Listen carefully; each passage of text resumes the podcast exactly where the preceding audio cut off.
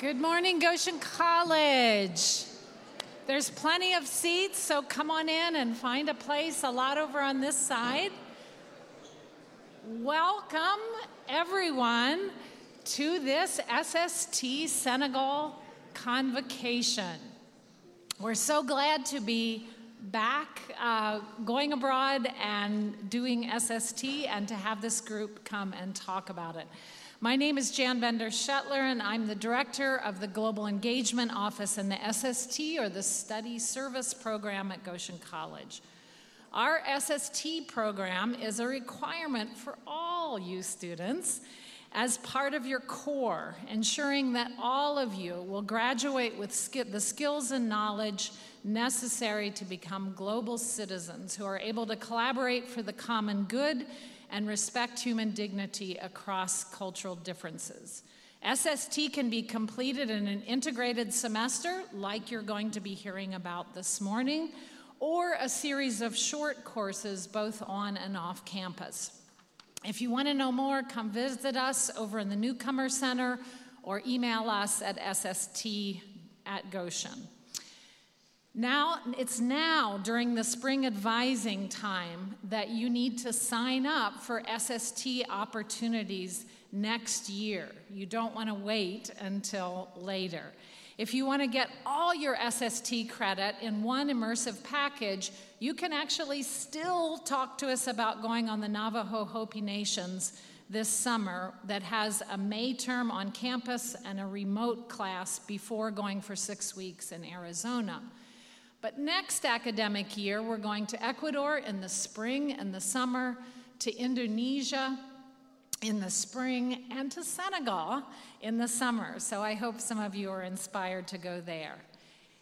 Next year as well, um, there are a number of immersive SST courses on campus in the fall and spring semesters as well as some of these opportunities in May term for off campus travel courses, um, studying things like ecological economics in the Amazon, uh, global communities in this region with an extended field trip to Chicago, disaster relief, working at a disaster site in the United States, youth and resilience in Guatemala, or global literature in the cosmopolitan city of London followed by a course in Northern Ireland engaging in community work there.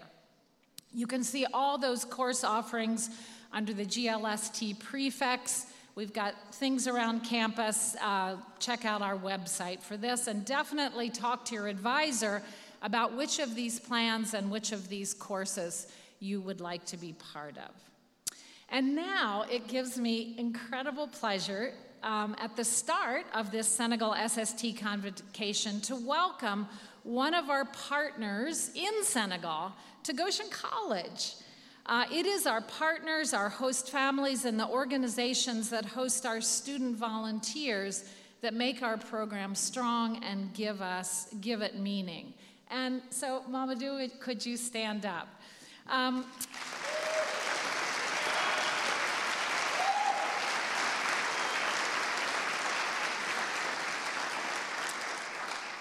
I met Mohamedou Diagne in 2021 in Senegal, but after that time, he has come to the US and he's currently a bilingual teacher at the St. Louis Language Immersion School in St. Louis, Missouri. And interestingly, he is also from Saint Louis, the, the sister city of uh, St. Louis in Senegal. He's the founder of a volunteer organization called SENCLIP, which stands for Senegal Language Culture Immersion Programs, and it's described as an educational social startup at the service of rural communities and schools. Its motto is Stronger Together. He's also worked as a language trainer for Peace Corps and in schools in Senegal. Mohamedou has a master's degree in English with training in sustainable development and leading cultural programs. He's worked with many different universities and volunteer groups coming to Senegal as a teacher and a facilitator. He aided our SST leaders, David Lind and Kendra Yoder, in identifying some service placements and provided other counsel for our program in Senegal. We are grateful for his support and glad that he could visit us at Goshen College while he's in the U.S. to further strengthen our partnership. If you want to talk with him afterwards, he'll, he'll stay around for a little bit. And so we, we give him a warm Goshen College welcome. And now it's my distinct pleasure to uh, introduce the, the 2022 Senegal SST students led by Susanna Yoder and Samuel Stoner Eby, who will be speaking first, to tell you something about their experience in Senegal. And we hope that their stories might inspire you to take that risk of stepping out of your comfort zone and signing up for one of these amazing opportunities offered at Goshen College for building your career path and your lifetime commitments. So please put away your phones and give your full attention to these students. Thanks so much.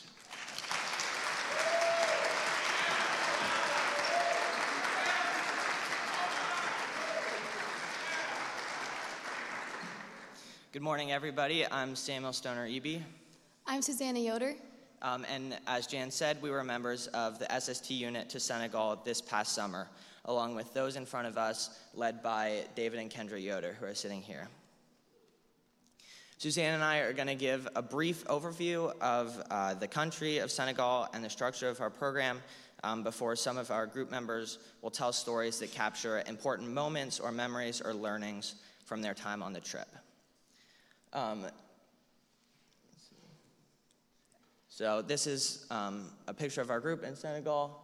And this, um, Senegal, it's a country uh, located in West Africa. In fact, the westernmost uh, country in, the, in continental Africa. It's about the size of the state of Nebraska and has a population of about 17 million people. One of the first things I noticed when I arrived in Senegal uh, was the heat.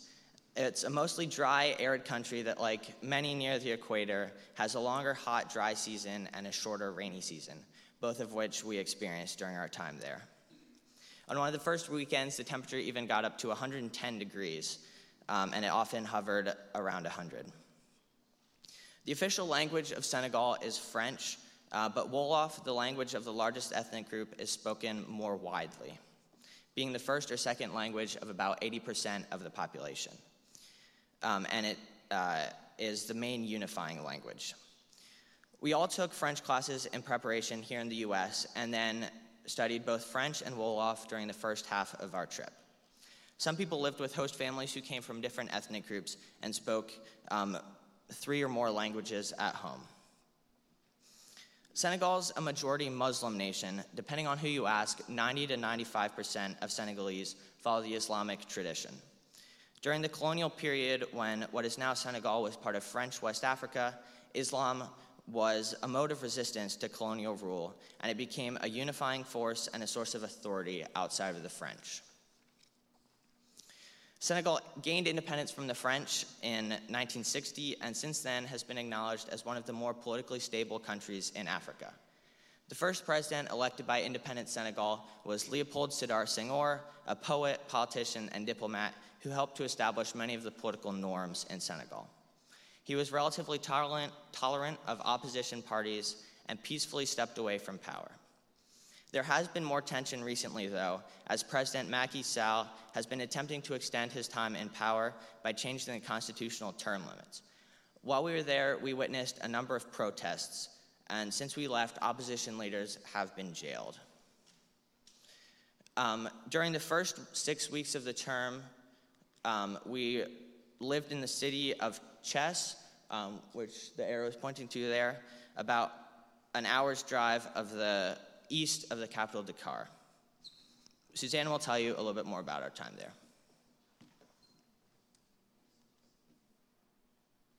Um, like Samuel said, we spent the first six weeks of our time in Thiès um, doing what is called the study portion of SST. In Thiès, we each had our own host families, and we were spread out throughout the city.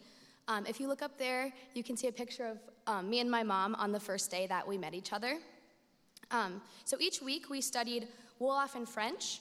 Um, we also listened to Senegalese lecturers um, who shared about politics, culture, music, and more. There's a picture of us learning how to play the drums up there, too. Um, we also got to go on field trips each week, and this meant traveling throughout Senegal. We got to go on a lot of cool um, field trips. Um, the first week, we went to Dakar, which is the capital city. We got to see the African Renaissance Monument, which is that big um, statue up there, and it symbolizes African liberation. On that same trip, we visited Gorée Island, which, um, if you look at the colorful buildings, those are colonial style buildings on the island. Um, and it was a slave trading center from the 15th to the 19th century. We visited Saint Louis, which is where our guest is from. Um, it's an old city in the northern part of Senegal, and it's known for fishing. We took a tour through the city on a horse drawn carriage. And um, if you see the picture of the van on the side of the road, um, that's because our van broke down on the way, um, on the way there. Um, we also got to visit the village of our in-country coordinator, Adama. Um, that, those pictures are the um, ones with colorful clothing. Um, they cooked a huge meal for us and welcomed us, and then danced with us all afternoon. So that was definitely a highlight for a lot of us on the trip. We also visited Touba, which is a holy city for a sect of Muslims in Senegal. People make pilgrimages to the Grand Mosque in Touba once a year, but some Muslims go even monthly. So we spent the next six weeks of our time in Senegal on what is called service, and we were split into partnerships and spread throughout the country. Most of us got new host families in our new locations, um, but some of us lived in um, dorms or other group living spaces.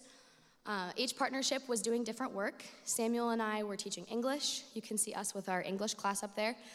Um, Jonah and Ryan worked in a medical post. Axel and Sam worked at Beersheba on a sustainable farm. Emma and Emma worked at an orphanage. Mira spent time in a village learning from her family. Those are just a few examples of what people were doing for service.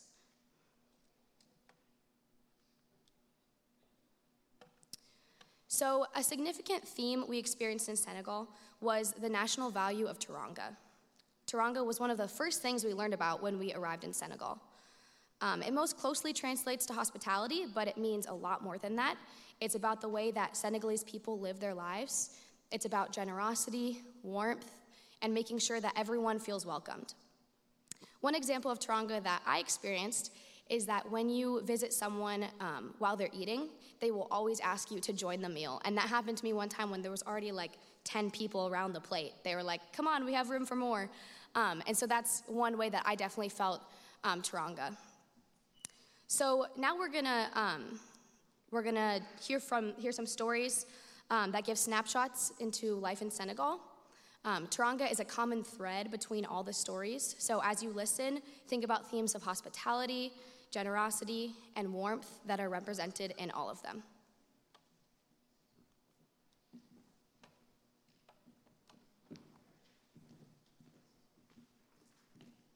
Hi, my name's Olivia, and I was part of the Senegal SST group.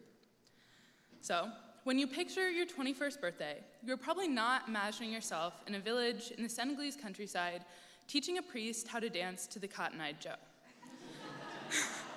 At least that's not what I was imagining when, around this time last year, I decided to go to Senegal for the summer. That said, that 21st birthday was probably the most interesting and rewarding birthday that I've had yet. And two key themes emerged food and dancing. My 21st birthday came around at the very end of the last week of the second half of SST, the full immersion part of the program. Mira and I were assigned to a small village just outside of Thiès and neither of us had organizations that we were working with, which left us with lots of time on our hands. I spent much of that time getting to know my family and the community. I would cook lunch with my host mother, walk down the sandy streets to the soccer field with my brother, eat fataya, my favorite Senegalese food, with my sister, and have long talks with one of the priests in town, a huge Harry Styles fan. However, at the same time, with these long stretches of time in the afternoon with not much going on, I started to get progressively more and more homesick. I was torn between wanting to take in every opportunity and make the most of every second I had in Senegal and counting down the minutes till I could go home and see my family. My looming birthday brought out these feelings even more. On the day of, I was feeling anxious. I had a pit in my stomach like I had for the last week or so. I was working on packing up my stuff and getting ready to leave and trying to figure out how to say goodbye to my host family while also worrying about getting in touch with my parents on my birthday and if I could call them with the time change. My sister, Yvonne, could tell how I was feeling, and she pulled me aside to teach me how to make fataya, a fried dough pocket filled with either ground fish or ground beef and then topped with caramelized onion sauce. Now, I had been asking to make, learn how to make fataya for weeks, so I was very excited. Together, we spent hours kneading the dough, folding it into little balls, rolling each one out into a circle, filling it with the fish, crimping the edges with a fork, and then frying it. This process was almost meditative, and she always let me try the first one out of the fryer before saving the rest for the celebration. My host family that day also surprised me with the ingredients for pancakes, which, while not only one of my favorite foods, have a long traveling history for me. When I was a little kid and on trips, the only food that I would eat was pancakes because I would be too anxious to eat anything else. So, when I had been feeling homesick a few weeks ago, my host family had asked if there was a food from home I could make. So I made pancakes, and they remembered. And that day, on my birthday, they had all the ingredients and they carefully made them in front of me, not letting me help, but checking in every so often to make sure that they were doing it right. That day, they went out of their way to make me feel special, comfortable, and loved. As the sun started to set, Mira and her host family began to arrive for the party. Following them was Clement, my uncle, and Clement the priest. As the evening went on, there was lots of food, music, and dancing. In Senegal, and particularly in the Serer community that I was staying in, dancing was a vital part of culture, particularly celebrations. My host mother, Chantal, wanted me to learn the Serer dances, and Mira and I did our very best to learn and danced at several celebrations over the course of the summer, once in front of over 300 people. now, dancing has never been one of my strong suits, and I quickly learned that the phrase, I have two left feet, j'ai deux pieds gauche, does not quite translate into French. However, dancing was always a source of laughter on service. Chantal would often teach me to dance by having me get up in front of my family after dinner, often by myself, and my siblings, who were my age, would watch me dance and laugh until the day that my French got good enough that I could goad them into dancing with me too. My host sister also insisted that I learn TikTok dances, and there are countless Snapchat videos of us dancing from the summer. I vividly remember that during the last week of my time there, two days before my birthday, Yvonne made me watch back every Snapchat video that we had of us dancing and told me that when I arrived in Fanden, the village, I was bad at dancing. But over the course of six weeks, I had gotten just a little bit better. Despite still not being the best at dancing, it was always a way to break the ice and lighten the mood. Even when I was feeling homesick, I could laugh and have fun dancing with my host siblings on our front porch in the evening light. Nevertheless, at my birthday party, I decided it was my turn to teach them a dance. I came prepared with the dance I knew best. Mira and I hatched our plan, and after dinner, we gathered everyone together. With all 15 of us huddled in the sandy yard, I had my host brother, Jean Michel, grab his speaker and play Cotton Eye Joe. After a brief period of instruction, my sister Carolyn recorded all of us doing the Cotton Eye Joe on a cool Wednesday evening. Unfortunately, the video does not exist any longer. Um, but as that hour slipped past that day, I went to bed that night feeling grateful for the time that I had spent there and everything that my family had done to make me feel loved and welcome. It was a birthday I will remember forever and a dance that I will never forget.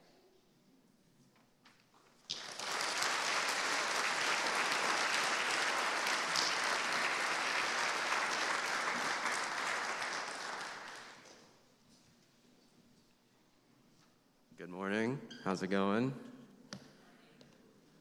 Yeah, so I'm Gabe. Some of you know me. I'm guessing most of you don't. Who knows? Um, and so I'll be talking about my time in Saint Louis, where I was placed as my service, and it's a pretty fun story, but let's see if I can tell it right. Um, so, yeah, uh, I was located on the south end of Saint Louis um, with my service partner, Anna, um, but she was located on the north end. Um, and so at that time, um, I had no means of communication because of some unfortunate circumstances. Um, and so then a few days after our arrival to Saint Louis, I figured that I would go visit Anna and her, va- and her family um, just to get see just to see what the vibe is and you know meet new people because that's what I'm all about. Um, and then so as I left the house, um, the streets of Saint Louis seemed unusually calm, which is if you've ever been, you I mean you would see what I mean. It's the hustle and bustle, like you're always doing something. Um, and so then, as I am making my way to the main road of Saint Louis, I see that it's barren. There's no cars, there's hardly any people except for some military personnel, which I found oddly, under, like just odd. I was not ready for that. Um, and so, as I'm walking on this main road, I realize that I don't know the route to Anna's house. And then I started to freak out um, because there was no one to ask for help, and I was virtually lost. I was lost. Um, and so, after scrambling for a couple minutes, I decided to say, oh well, and just continue on the path and see if I could make it to her house. Well, that took me on a three hour trip walking in about 106 degree weather with no water and no sense of direction, which is not okay for me because I have a sense of direction here. Um, and so after those long hours of trekking across the city, I ended up going through a market, which was really fun, but at the same time, I was, it was really scary because at that one market, it was like everyone was just there. It was tightly packed, shoulder to shoulder, and I mean, I didn't know anyone. And my French in Wolof, some would say is good, others, mostly others, would say it's terrible.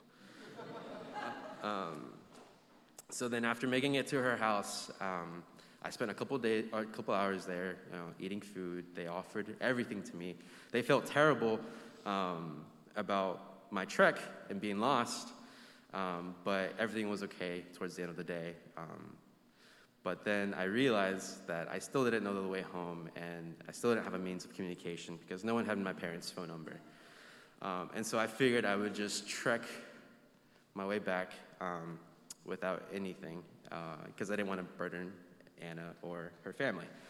And I figured that if I could walk during the day, I could walk at night, and that was a terrible decision. um, and so as I'm, as I'm, making my way back to the main road again, um, I realized I was lost again. But this time, the hustle and bustle was back. So the city was alive, and it was beautiful, and somehow I found a sense of calmness um, in that. And it reassured me that I would get home. I just don't know when or how, but I would get home. Um, and so as I'm walking down the main road, uh, I'm trying to look around for statues or something that I can remember that I saw on my way there um, so I can make my way home. Uh, and then I realized that there was actually a shop uh, close by that would hopefully remember me because I know I remembered them. And, and within our interaction for the first time, um, it was really nice. We were laughing. Um, they were helping me uh, look for my phone and other stuff. Um, and they eventually said that I was their Mexican American friend because they had never met a Mexican before.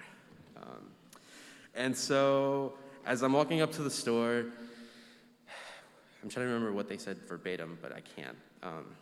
But I remember saying something in the lines of, Do you remember me? I remember you. I'm severely lost. Please help. um, and so at first they were like, Who is this guy? Like, he speaks, he doesn't speak French, he doesn't speak Wolof. Um, and then after a couple minutes, it kind of clicked. And then they were like, Oh my God, my friend, how are you? Very welcoming. I loved it. I felt at home. I felt at ease.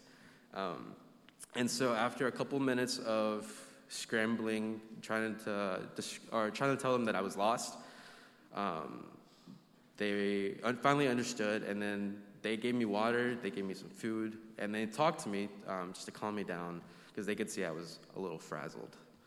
Um, and so after a little while, they were able to get in contact with my dad, um, but then my parents couldn't meet me because it was already late, and then my dad was also working because he was a musician.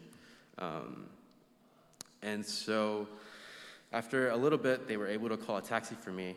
And I was, as I was waiting they were like, please come back. We would love to see you again. Um, and I was like, of course. And so I did. I came back multiple times, um, and they always remembered me, which was really nice. Um, yeah. And then on the way back home, um, I got lost again. Um, yeah, I didn't, I didn't know the address. Um, and they knew the general vicinity, and they told the taximan that the general vicinity, um, but somehow I still ended up walking home for the last hour and a half. But I made it home, so that's good. Um, so yeah, the entire point of that story was just to emphasize the just Teranga, you know, hospitality, you know, warmth, and just how welcoming the citizens are of citizens, uh, the citizens of Senegal are. Um, and I really, I really appreciated that because I was terrified. Yeah.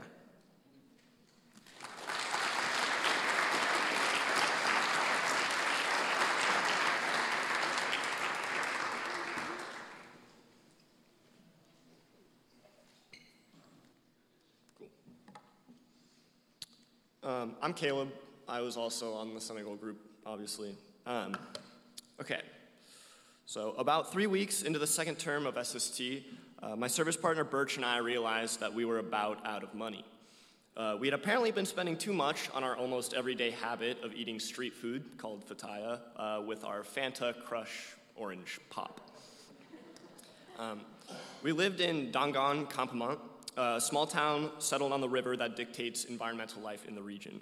It was a lovely place, uh, but there was one problem. There was no ATM there, and the closest one was in a city 90 minutes away, called Mbour. So, after consulting our wallets to make sure we had enough money to pay for transportation, we decided to trek to Mbour the next day. To celebrate our plan, we bought one more round of fataya. our journey to Mbour began at the end of the town's main street. We waved down a Clando car, which is similar to a taxi service, uh, and started heading to, in the direction of Mbour. To save money on transportation, we stopped at a small village called Fimela to switch to another car. We negotiated for a ride to another town closer to Mbour. Um, as we switched vehicles, I stood up and my stomach started to ache and grumble. I wanted to fart and get rid of the inconvenience, but no gas was to be passed. Once in Joal, we switched cars again and headed to Mbour. The ride was longer than the last couple, and my stomach started to feel better after sitting down for a while. Our taxi man dropped us off uh, at the first bank we saw that had an ATM.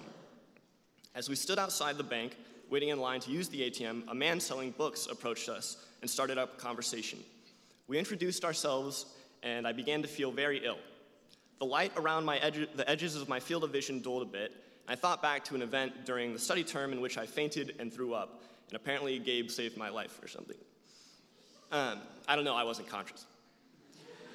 anyway, I stopped trying to understand what the man was saying and simply nodded my head, hoping to end the conversation quickly. It felt like each word I spoke out was tied to the insides of my stomach, and if I spoke too much, it would all come gushing out. The room for the ATM was now available, so Birch and I quickly excused ourselves and hurried into the air conditioned box. I sat on the ground and suddenly realized I was extremely thirsty.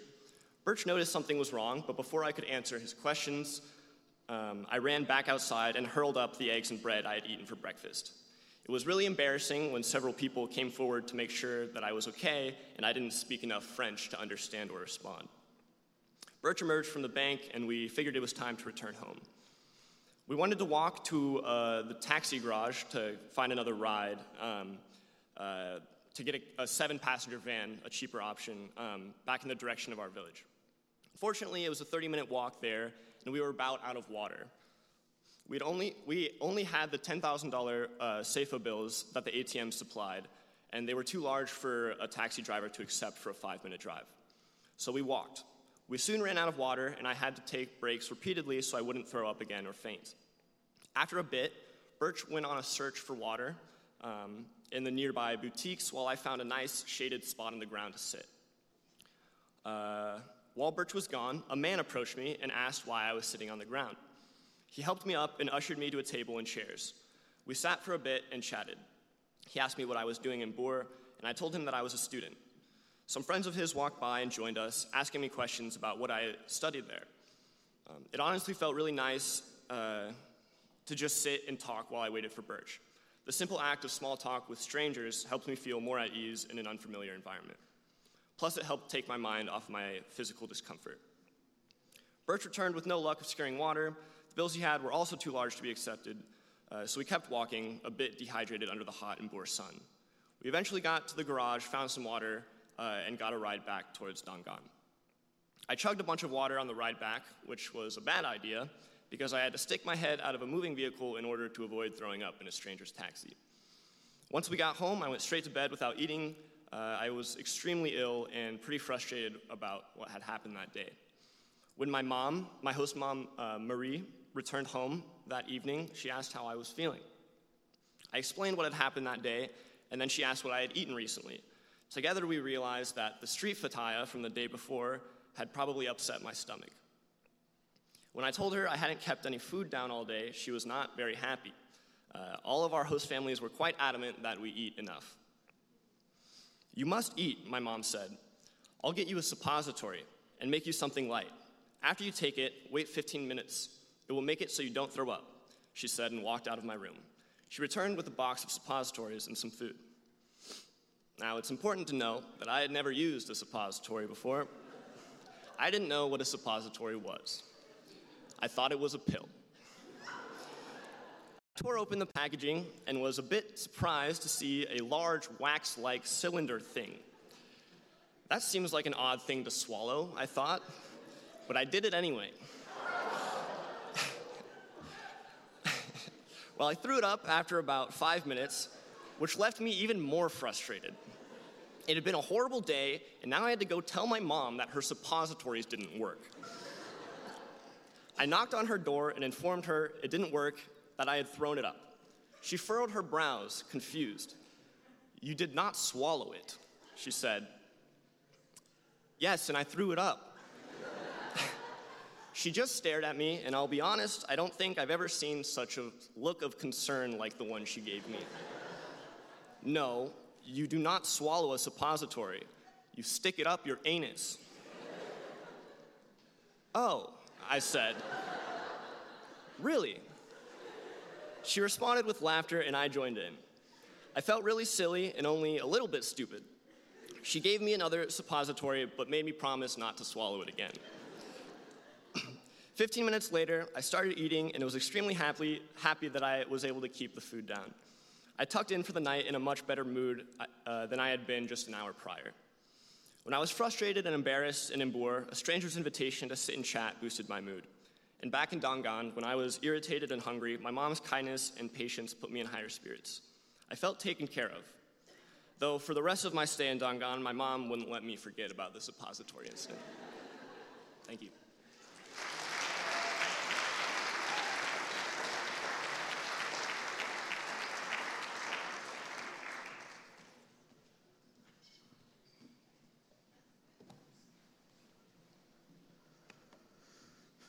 Hi, I'm Mira, and I have a story from my time in Thiès during study term.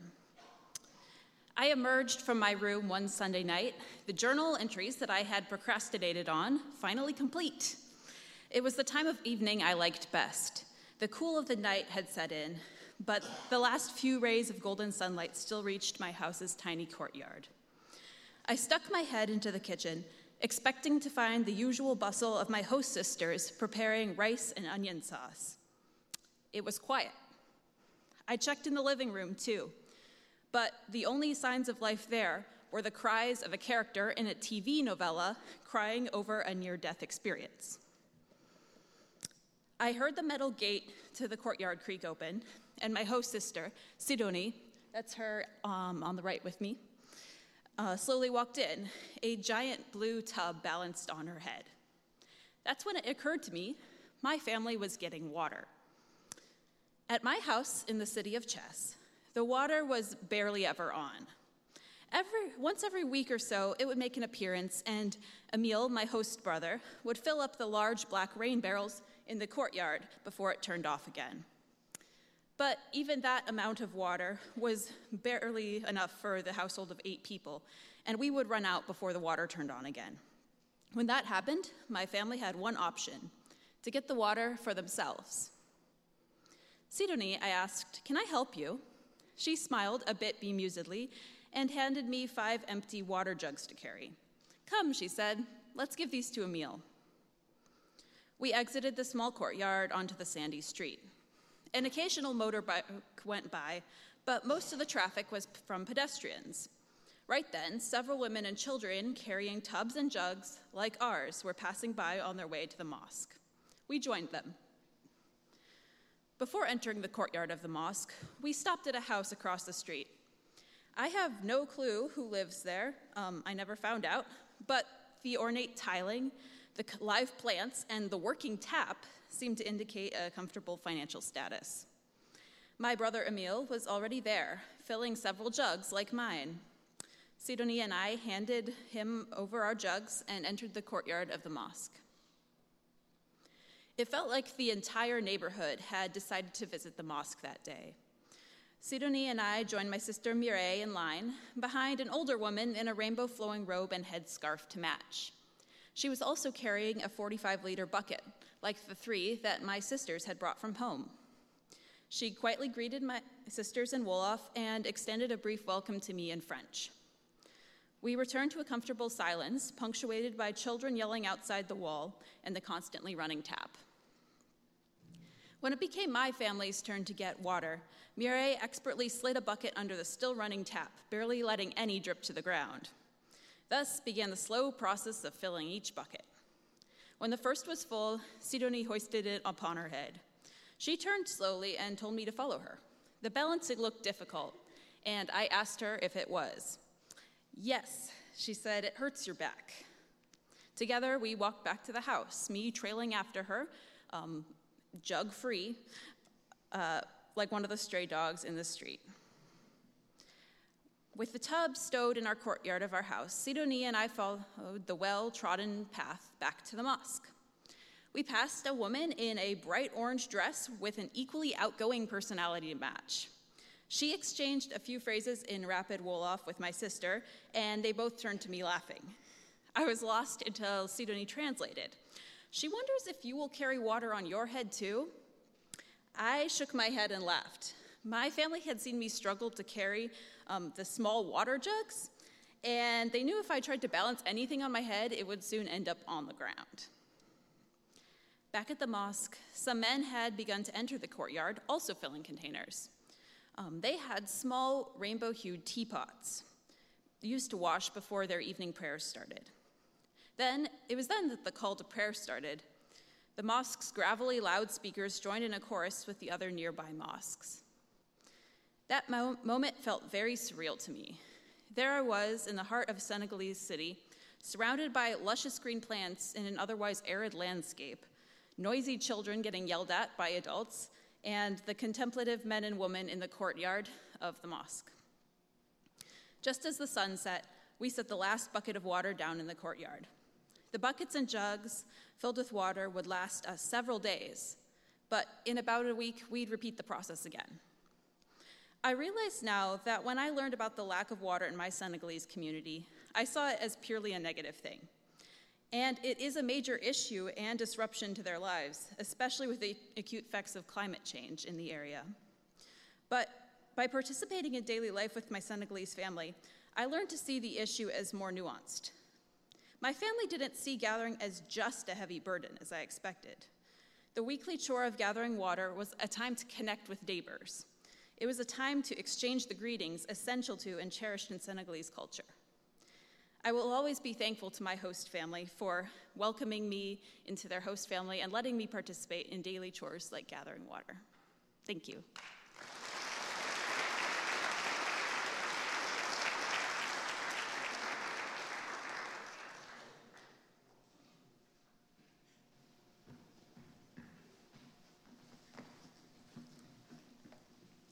Assalamu alaikum. Assalamu alaikum. Nanga def. Okay. We would get more responses in Senegal. Facts. Um, happy Ramadan, everybody. I'm Brandon. Ay, ¿cómo se esto? Oh, yeah. Okay. I'm Brandon. And I'm Bree, I'm gonna have to some- and Uh, we were service partners. Yeah. So for our service placement, we went to Jarama Jalal um, in Toubab Dialaw. It's a small village near the capital city of Dakar. Of Dakar. Um, Jarama is an association with two separate locations, close in proximity, and both are intentional living communities that have schools and programs geared towards teaching sustainable agriculture and the performing arts.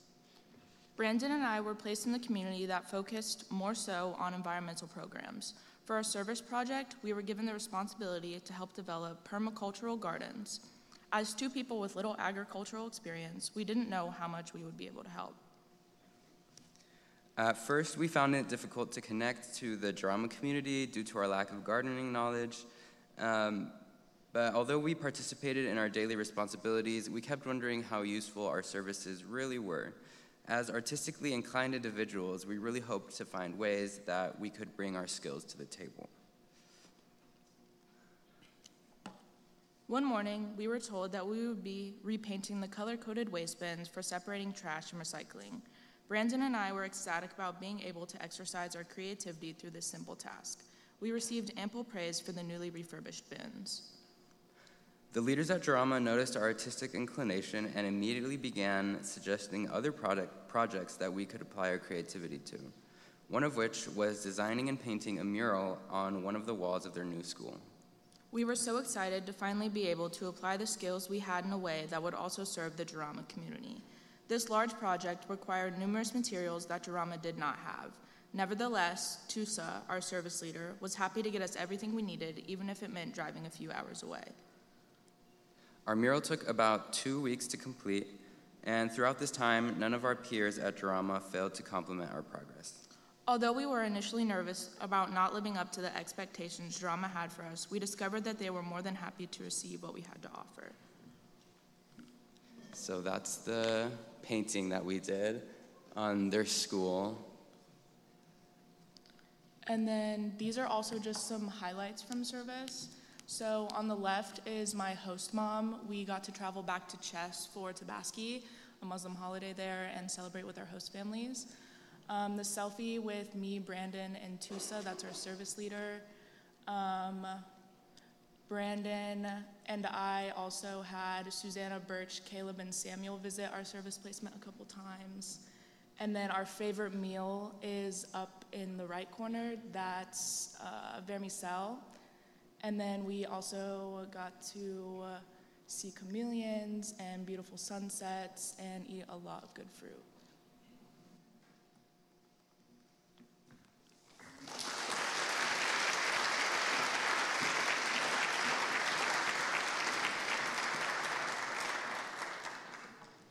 Thanks everyone for um, listening to our convo. Um, I think we all found our time in Senegal to be meaningful. We're not quite done yet. Um, to be meaningful, and hopefully, um, we're able to share some of that with you. Um, and thanks again to David and Kendra for leading us. To close, we're going to be singing a song that our in country coordinator, Adama, wrote about his love uh, for Senegal. Um, it's pretty short, so we'll sing it through two times. And join us on the second one if you like, would like to. Um, and these are the words. And then after this song, you're free to go.